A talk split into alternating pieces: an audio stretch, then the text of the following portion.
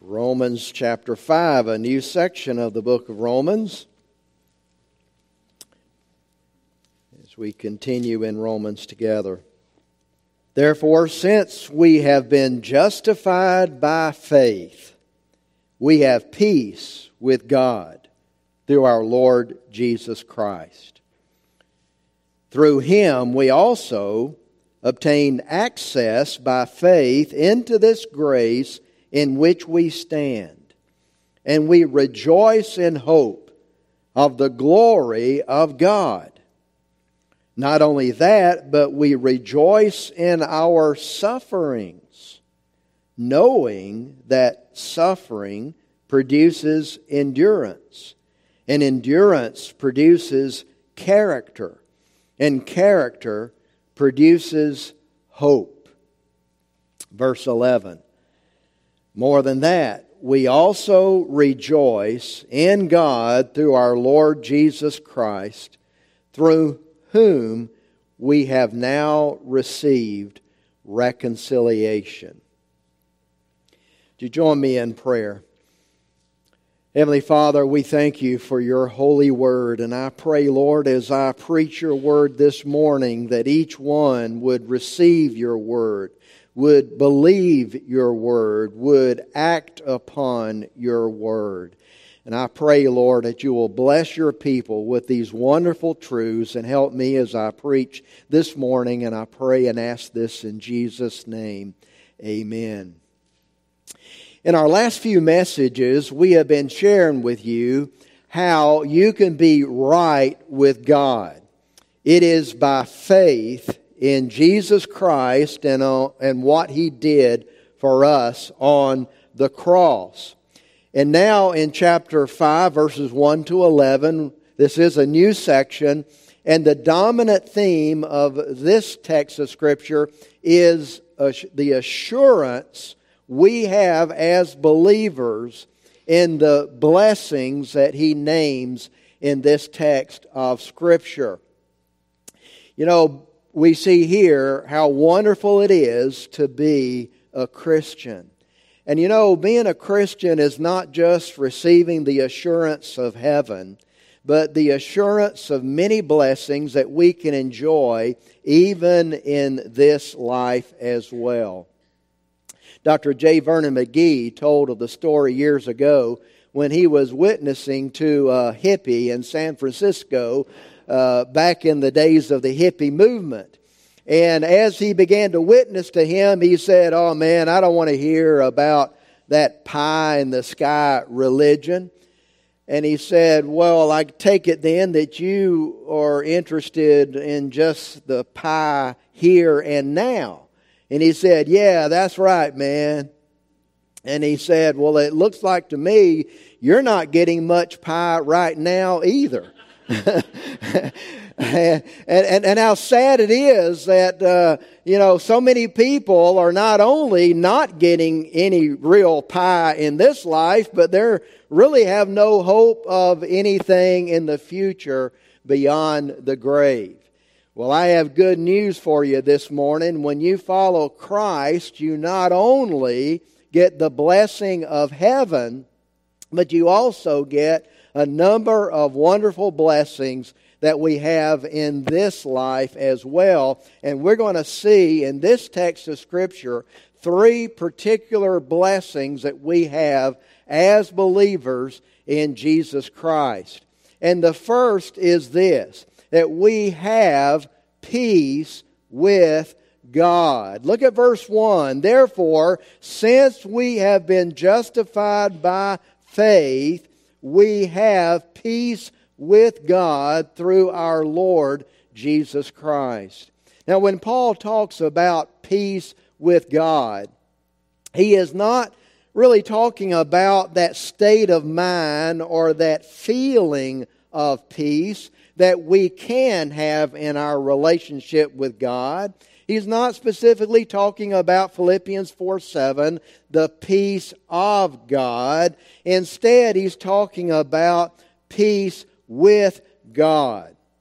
this peace with God that we have as believers is the state of being reconciled to God, as he talks about in verse 11. He talks about receiving the reconciliation. You see, the word peace means to bind or bring together. At one time, we were alienated from God. We were separated from God. But through Jesus Christ, we have been brought together. We have been reconciled to God. We now have peace with God. And uh, we as believers can now truly sing, It is well with my soul.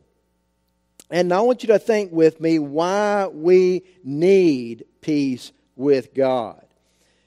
One definition of peace is uh, the cessation of hostilities.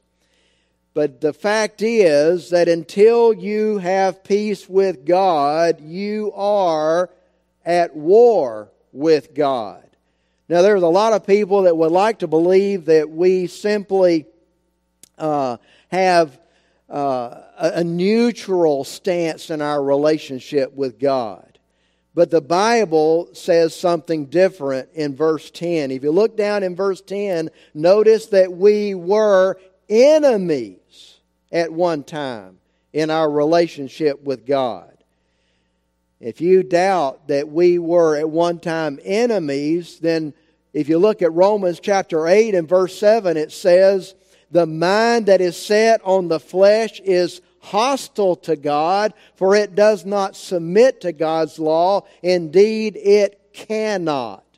In our natural state, we are at war with God. We're not at peace with God because of our sin, because we uh, are not submissive to God.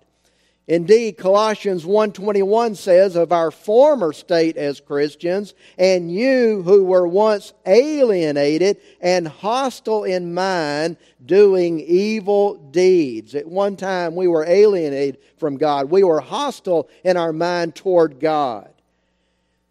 Romans has already revealed that before you come to Christ, you are in a state where God's wrath is upon you. Folks, that's not peace when God's wrath is upon you.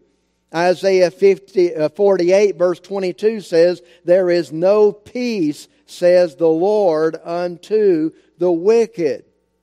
Every soul is at turmoil until you find peace with God. Do you realize until you find Christ, that your soul is not right with God, that something is not right between you and your relationship with God? Well, the first step in finding peace with God is to acknowledge that you are not at peace with God. So you need to seek peace. And this text tells us how you can truly find peace with God. You obtain peace by trusting in the saving work of Christ. Only then can you be reconciled to God, as it talks about in verses 10 and 11, through Christ. Colossians 1 10 says that we are reconciled to God by the blood of his cross. All the fury of God's wrath was absorbed as Christ died for our sins on the cross, and now the enmity that our sin causes in our relationship with God is removed. And now we can have peace with God. However, just because the blood of the cross brings reconciliation doesn't mean that everyone is reconciled to God. We must do something to receive that reconciliation. And that reconciliation, according to verse 1, is this having been justified by faith, we have peace with God. We must be justified by faith. We must put our faith in Jesus. It talks about through Christ. we have been justified. It's accomplished through the death of Christ for our sins on the cross. And so our justification and this peace that we have with God comes by faith through our Lord Jesus Christ. You know, a salvation by works cannot give you peace with God. You know why? Because you've never know that you've done enough. You never know if by the end of your life you have truly so lived that God will give you peace. It only comes through faith and can never come by works. So if you want peace in your relationship with God, if you want to be reconciled to God and to enjoy that peace, then you need to put your faith in the finished work of Jesus Christ. But there's a second blessing that Paul gives us in this text of Scripture. Not only that we have peace with God, but also we have access to God. Notice verse 5, verse 2 Through him we also have obtained access by faith into this grace in which we stand, and we rejoice in hope of the glory of God. Ephesians 2:18 says something similar. Through him we both, Jew and Gentile, have access by one spirit unto the Father. And you know, when he talks about the fact that we have access to God and the grace of God, then that really just amplifies what it is to have peace with God. Because the word with in the original language means face to face with. We have peace in the very presence of God. And if we have peace in the presence of God, then we have access to God as he says in this verse of Scripture. Now, what does he mean when he says we have access to God? You see, this is a particular word that has a distinct meaning in the original uh, language. The word literally means to lead someone to. And it specifically refers to introducing someone to like a king or a governor or someone in high position. Someone that gives you access to that person. You know, you may would like to say a few words to President Biden. You would maybe like to meet him. But you can't just walk up to the White House and go in to see him. You have to know someone who will give you access to the president. And that's the sense of the meaning of this word. And you know, we sinners, how in the world can we who are sinners have access to a holy God? You know, people have this erroneous idea that, you know, you can be a sinner and live in sin and even reject God's Son, Jesus Christ. But when you get into trouble, you can just pray and ask God to help you, and God is obligated to help you, uh, even though you're a sinner without living in faith in Christ. No, we can't have access to God uh, as sinners as we are. The Jew well understood this truth. They were taught by their scriptures that God is holy and man is sinful, and the idea of having access into the very presence of God was a concept that would be shocking to the Jew. Just think about the fact that when God came down and his presence was on Mount Sinai. Only one person was given access to the very presence of God on Mount Sinai, and you know who that was Moses. You know what God told the people on that occasion? in Exodus 19:12, take care not to go up into the mountain or touch the edge of it. Whoever touches the mountain shall be put to death. The people of Israel were told, don't even get close. Only Moses is given access to me. Even the priest who ministered daily in the temple would be separated from God's very presence by the veil of the temple. Only the high priest could have access to God on the Day of Atonement once a year. And if a Gentile came to the temple and entered into the courts of the temple, and if he drew near to the temple, he would be confronted with a sign that says, Any Gentile that crosses this wall shall be put to death. No, the idea of having access to a holy God was not something that the Jew would have readily acknowledged as a reality. And yet, Paul says here that we now, because we have been justified by faith, have access to God. And so, that's been the question for millennia now. How can sinful man have access to the presence of a holy God?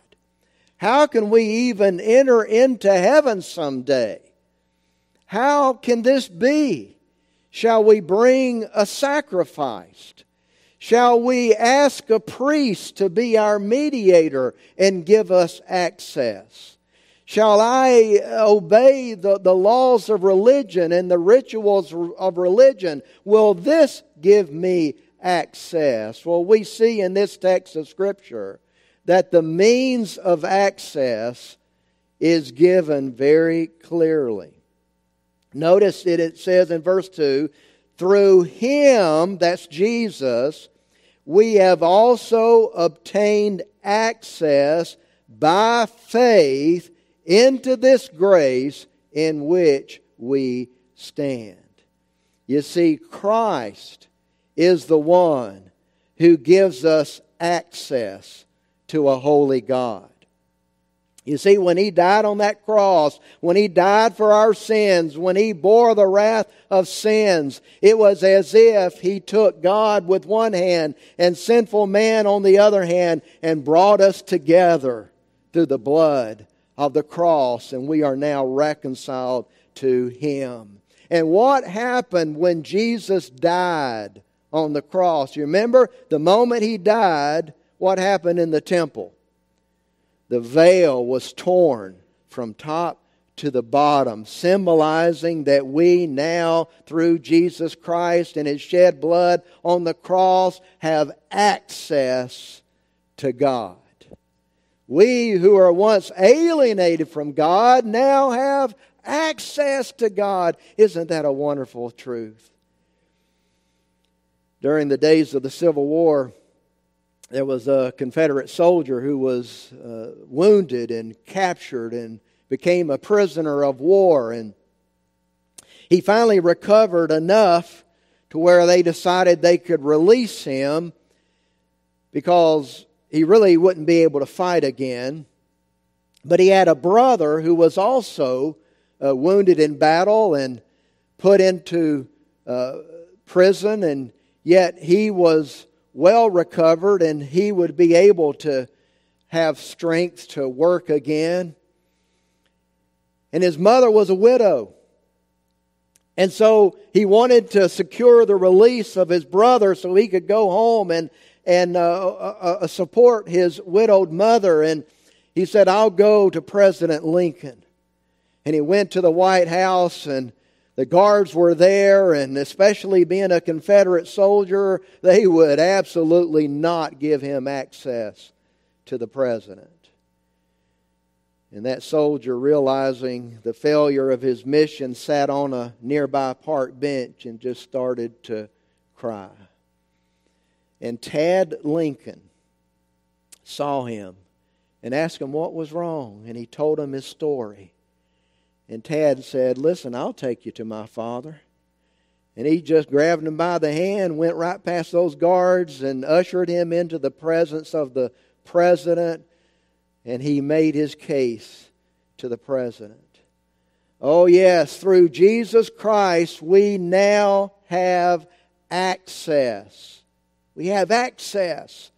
And the word translated have is in the perfect tense, past completed action with abiding results.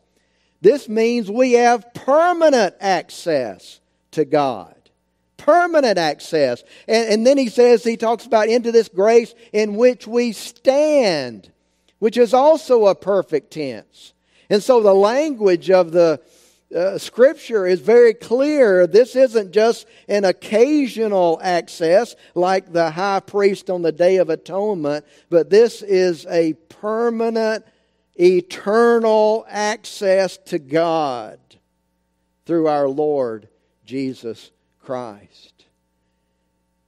And notice in verse 2 we have obtained access by faith. By faith. Faith is the key that opens the door to access to God and the Heavenly Father. And notice that now that we have access to God by faith in Jesus Christ, we have access to three particular blessings I want to mention to you this morning. Note the benefits of this access. The first is God's grace. There's, there's one particular blessing that is mentioned that we have access to, according to verse 2. Through Him, we have also obtained access by faith into this grace in which we stand. We not only have access to God, but we have access to the resources of His grace. And notice Paul says, this grace. The word this is a pointer back to chapters 3 and 4, where he talks about that we're saved by grace through faith.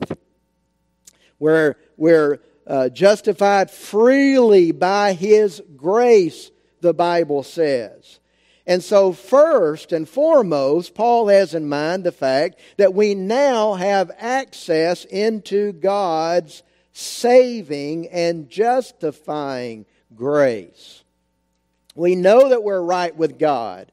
We know that now we have free access to God because of His wonderful, wonderful grace. The condemnation has been removed, and now we stand before God with His favor bestowed upon us.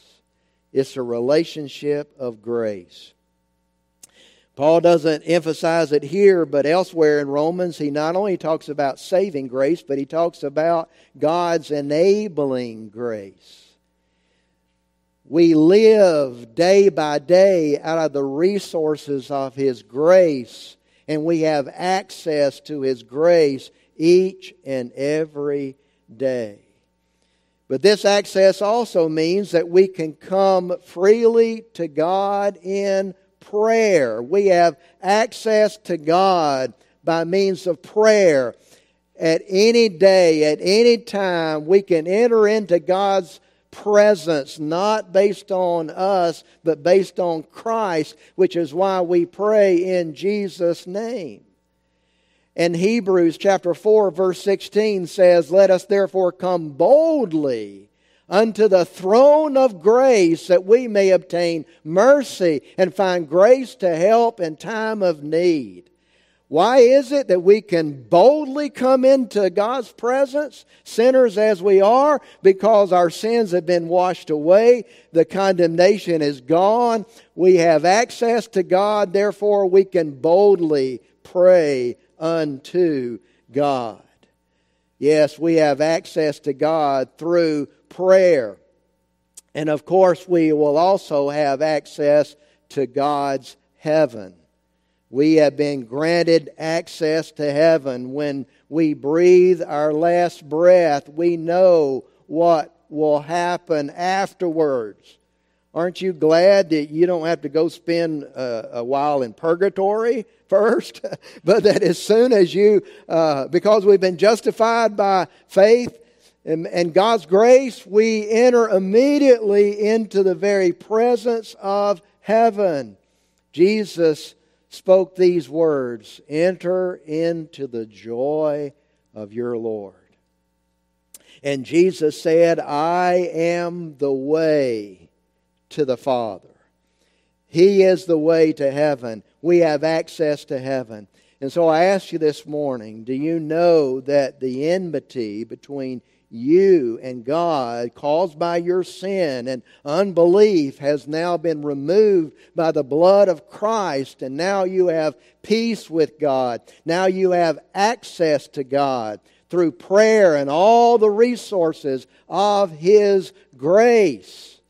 Is this your own experience? If not, I encourage you to put your faith in Jesus Christ and you too can have peace with God. You too can have ongoing, permanent access to God and the resources of His grace. But there's one other blessing that's identified that the believer enjoys because we have been justified by faith. And that is, we have confident rejoicing.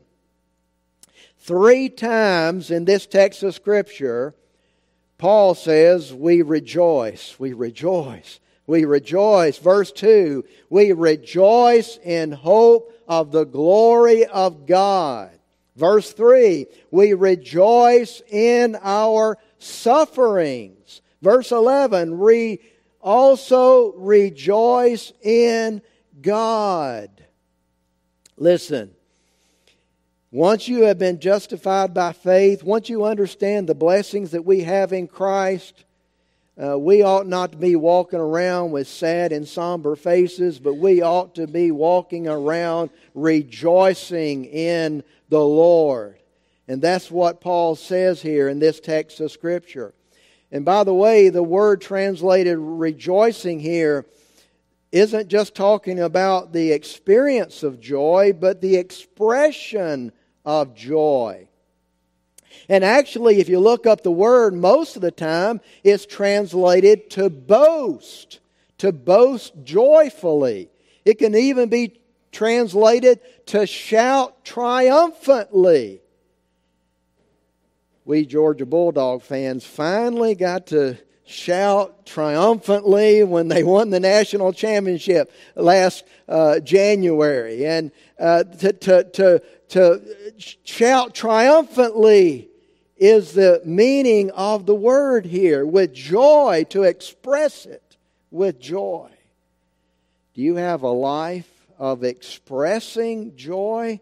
Do you know what it is to even boast in your God and in what God has done for you? Well, note with me what we can joyfully boast about.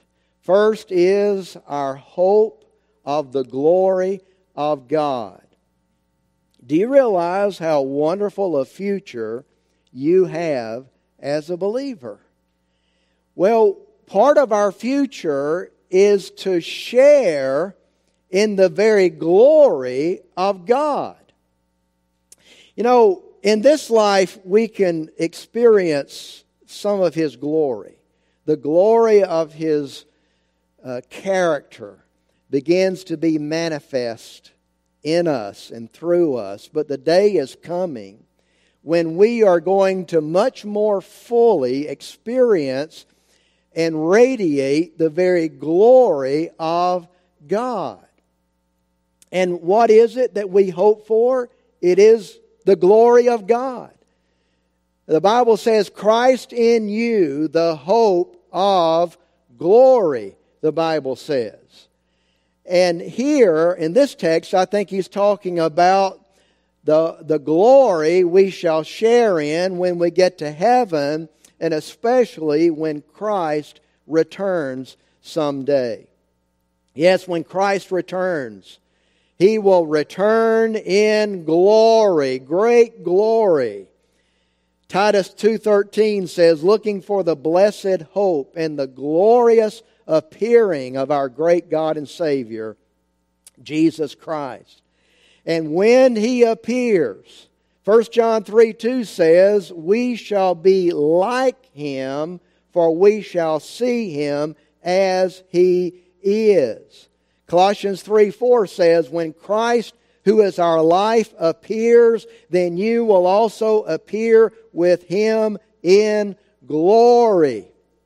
Romans 8:29 says, "The day is coming when we will be conformed to the very image of his son." And the very next verse says this, those whom he predestined, he also called, and those whom he called, he also justified, and those whom he justified, he also glorified. Glory is our destiny as believers. And by the way, the word justif- uh, glorified there is in the past tense.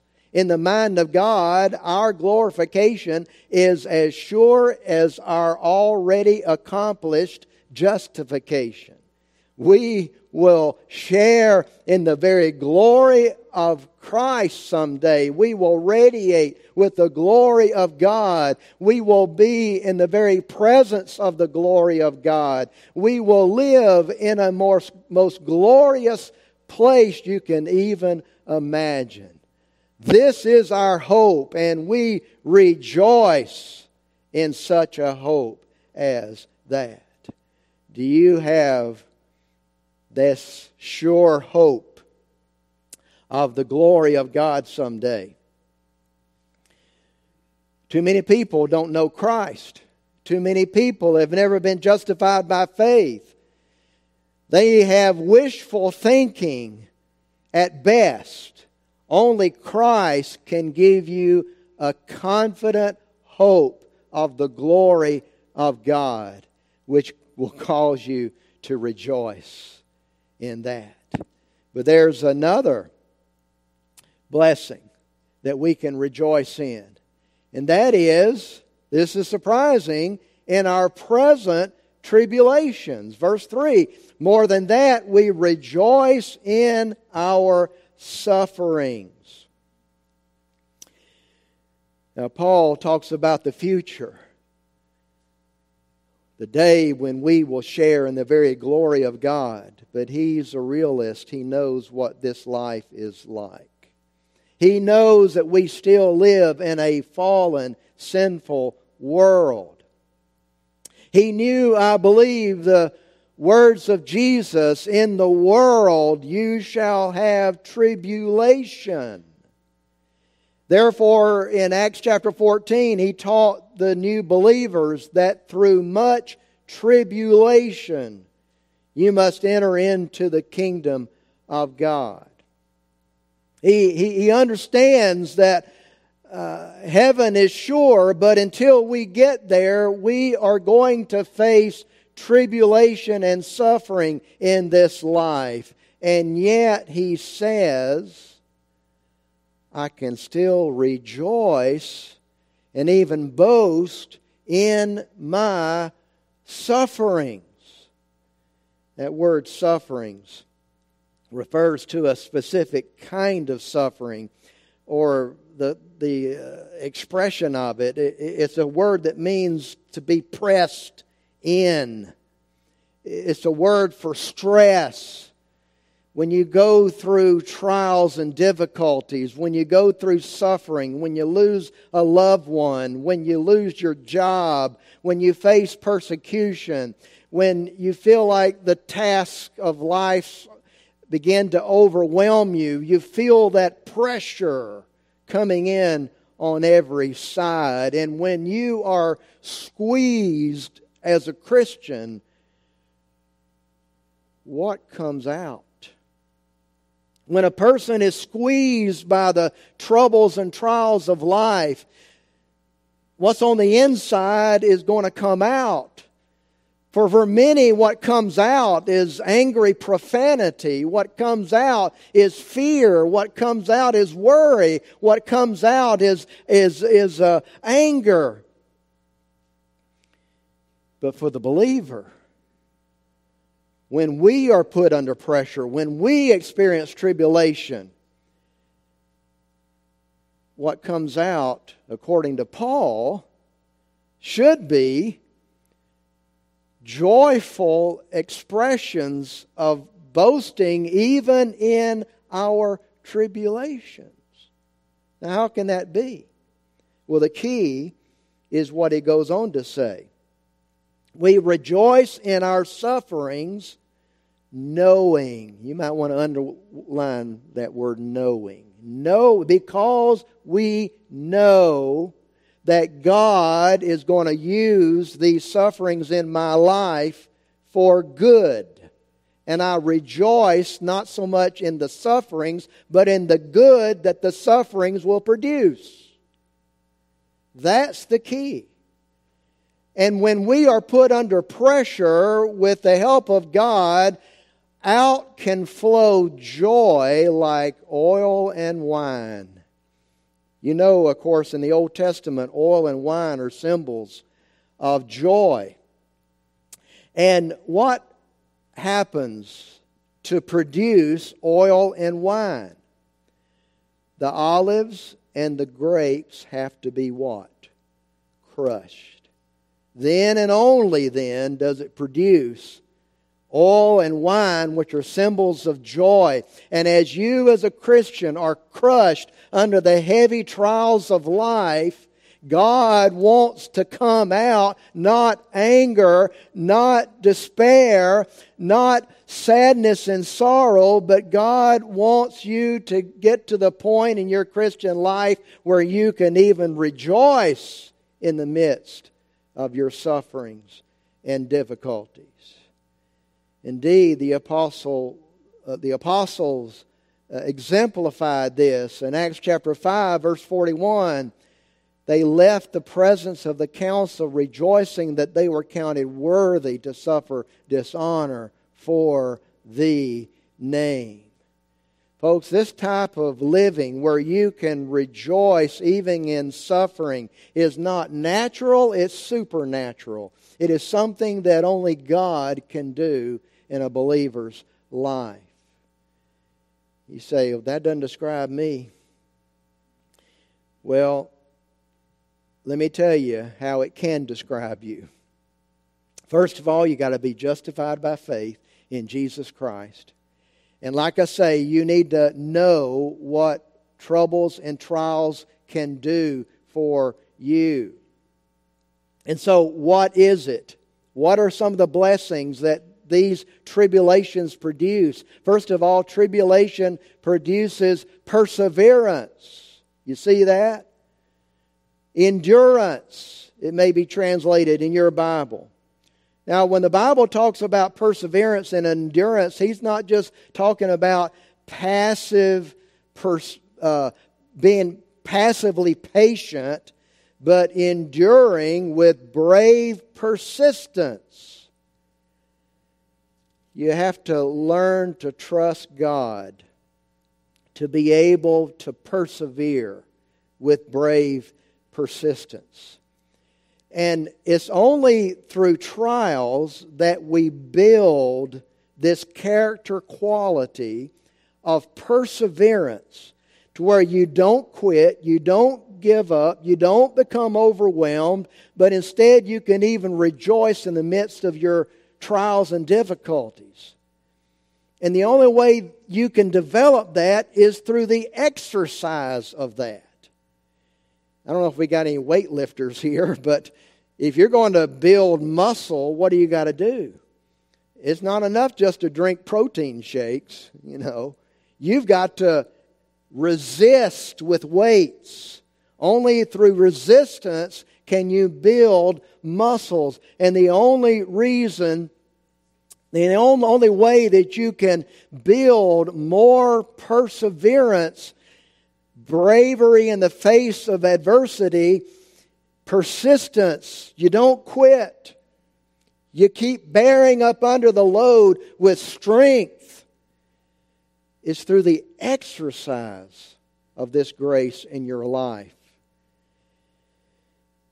Let me tell you why this is so important. Because you've already been through some trials in your life, I'm sure. But it's very likely you're going to face a trial that's even greater than what you've already faced. And if you aren't in the process through life of building perseverance, then that greater trial may overwhelm you. You know, I cannot fathom how Jesus bore seeing his disciples forsake him, betray him.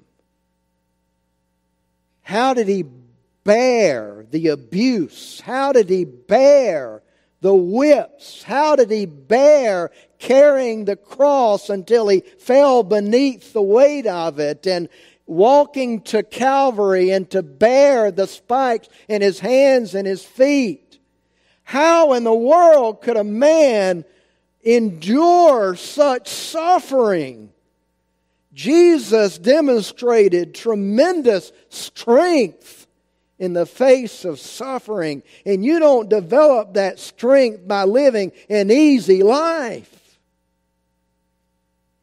You develop that strength by learning to trust God through every trial He brings you through. Relying on the power of the Holy Spirit. Let me say a word to parents here today. Don't you make your, your child's life easy. oh, protect them, overprotect them. No, listen, they, they need to experience some adversity in education. They need to experience adversity in learning how to relate to other people. They need to experience sorrow in life so that they are going to be prepared for life someday. God understands what He's doing. Trials work perseverance. And that produces proven character. Verse 4 endurance produces character. And that word translated character means you're put to the test and you're approved by God. You don't fail the test, you, you demonstrate proven character. Trials will show what you're really like on the inside. It, really shows what kind of Christian you really are. And when you persevere and stay faithful to God, then that just declares that yes, you are a true believer, and yes, you have matured in your faith, and people can see the glory of God in you. This produces proven character. You become a witness for Jesus Christ. Proven character is a, is a witness for Jesus Christ. How does adversity, what does it say about your character? Does it prove your character or does it show you that you're still a long way from where you ought to be? let me make another truth about our present tribulations. Through tribulations, we get the opportunity to exercise hope, as he says there in verse 4. I ask you a question. The hope of the glory of God and all that God has for us, which to which person is hope most important? The person where everything's going great and easy, or the person that's going through trials and difficulties?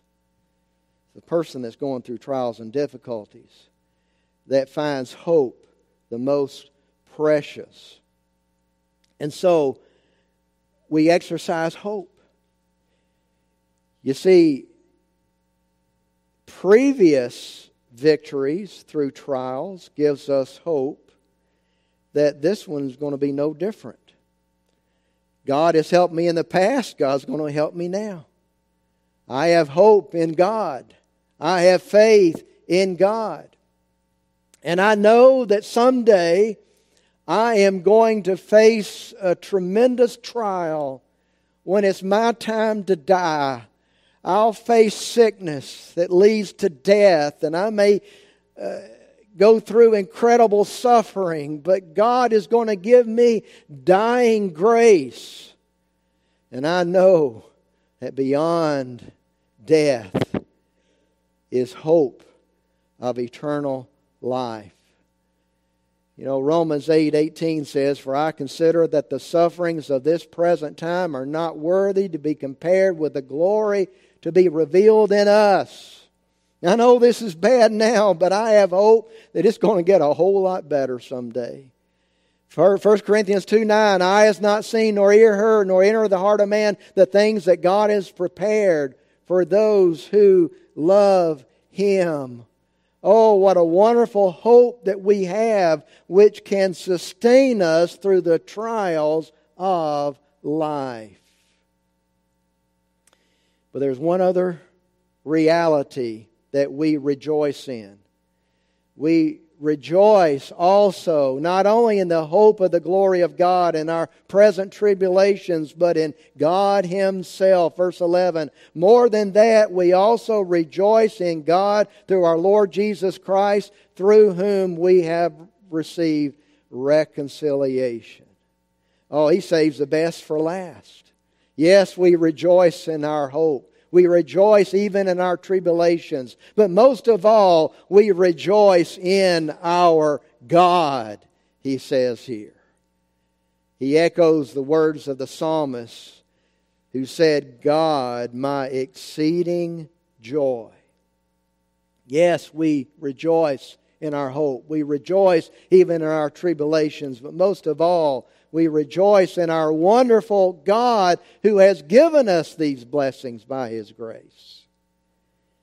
Suppose a teenage boy is given a brand new car for a graduation gift from his father.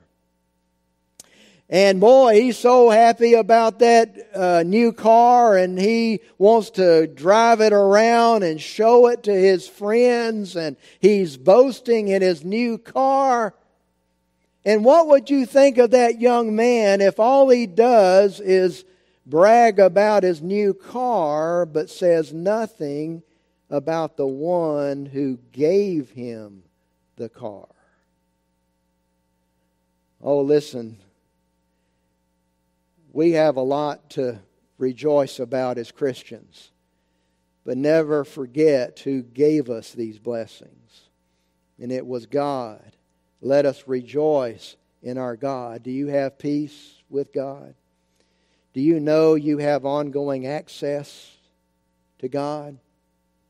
Are, are you the one that's able to rejoice in hope, rejoice in tribulations, rejoice in God? If not, the first step is to be justified by faith in the saving work of Jesus Christ. And so we're going to have a moment of prayer and reflection in just a moment, and you will have that opportunity to turn your eyes to Christ, put your faith in Christ, call upon His name to save your soul. And then after the service, feel free to talk to one of the elders or me about that important decision. Many of us have been justified by faith. But I ask you, to what extent are you enjoying these blessings, that you, you experience these blessings? Maybe you need to turn to the Lord in prayer in this time of silent reflection. Let's pray. Father, I thank you for these blessings that we have in Christ. And now, as we reflect upon your word in prayer and silent reflection, Lord, do your work in our hearts, we pray. In Christ's name.